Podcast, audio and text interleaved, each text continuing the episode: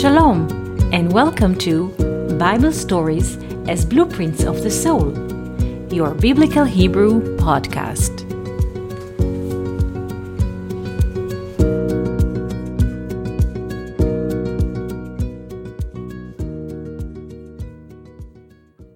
Shalom, and welcome to our Biblical Hebrew podcast. Today I would like to speak to you about counting of the Omer. But before we speak about counting of the Omer, I would like to speak about the Omer in general. Omer is written in Hebrew in three letters Ain, Mem, Resh. The value of Omer is 310, like the word Yesh in Hebrew, which means there is, or in a more inner aspect, it's the first spark of entity. Because when we count in the tree of life, there are 10 spheres. The crown is the infinite, it's emptiness basically. And then comes the first sphere after crown, wisdom. Wisdom in Hebrew, chokhmah, is also named in the term yesh, there is, because there is entity if the crown is nothing. So the first spark that comes from nothing, the drop, is named in Hebrew yesh. There is some kind of entity. It's not developed yet into understanding or words, but there's a spark. And this spark is named yesh. There is. So, what is the Omer? In an abstract way.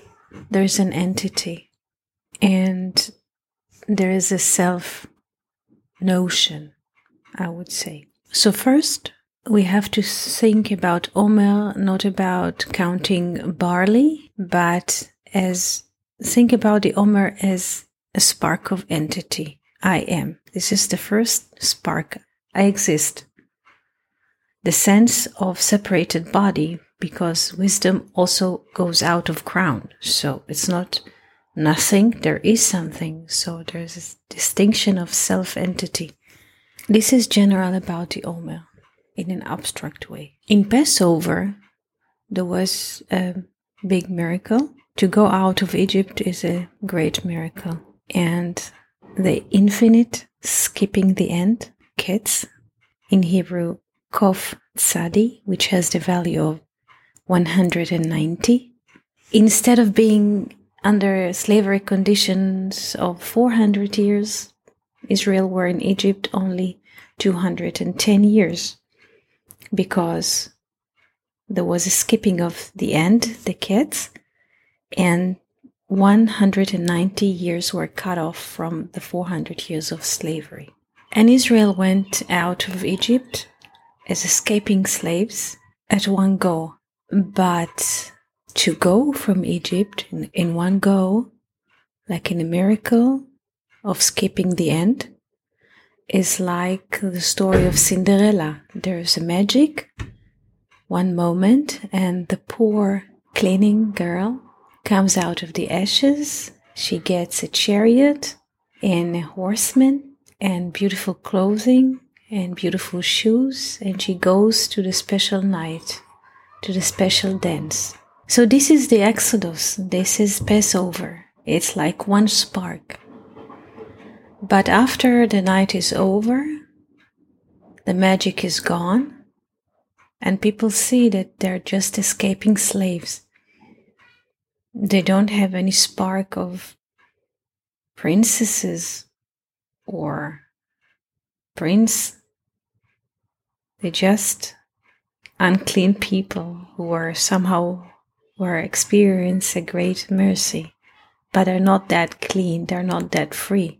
And this is in a way the counting of the Omer. After celebrating Passover, people notice the spark of this infinite mercy has gone or is hiding from them, and they see how they are escaping slaves.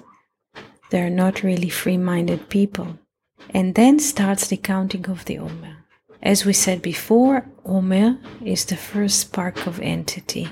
And we are counting seven weeks from Passover because 777 is 49 plus 1 is 50 and then we reach the moment of receiving the 10 commandments because a person who has the mind of escaping slave is not yet a free man. To be a free man, to collide with the infinite, with the human spirit, we clean ourselves from self importance. And we have a distance of 50 illuminations from a mindset of a free person who can communicate to the infinite. And for this reason, we notice how far we are. And each day that we are counting the Omer, we notice another portion of self importance in ourselves. And by noticing it and counting it, we are setting it free. This is what we do for 49 days, seven weeks, double seven days per week. And then we have 49 plus the source, which is one. We have 50 days. And then we are ready because we saw all the 49 portions of self importance in us as escaping slaves. And in the 50 days, we are clean, we are empty. And only when we are empty, we can receive something from the higher. So, this was our little conversation about counting of the Omer. We wish you beautiful day and wonderful week. Thank you for listening to Bible stories as blueprints of the soul. We hope that you enjoyed this episode. If you have any questions, comments, or would like to hear more about a certain topic, just write us an email to Hebrew at learnoutlive.com. We are always happy to hear from you.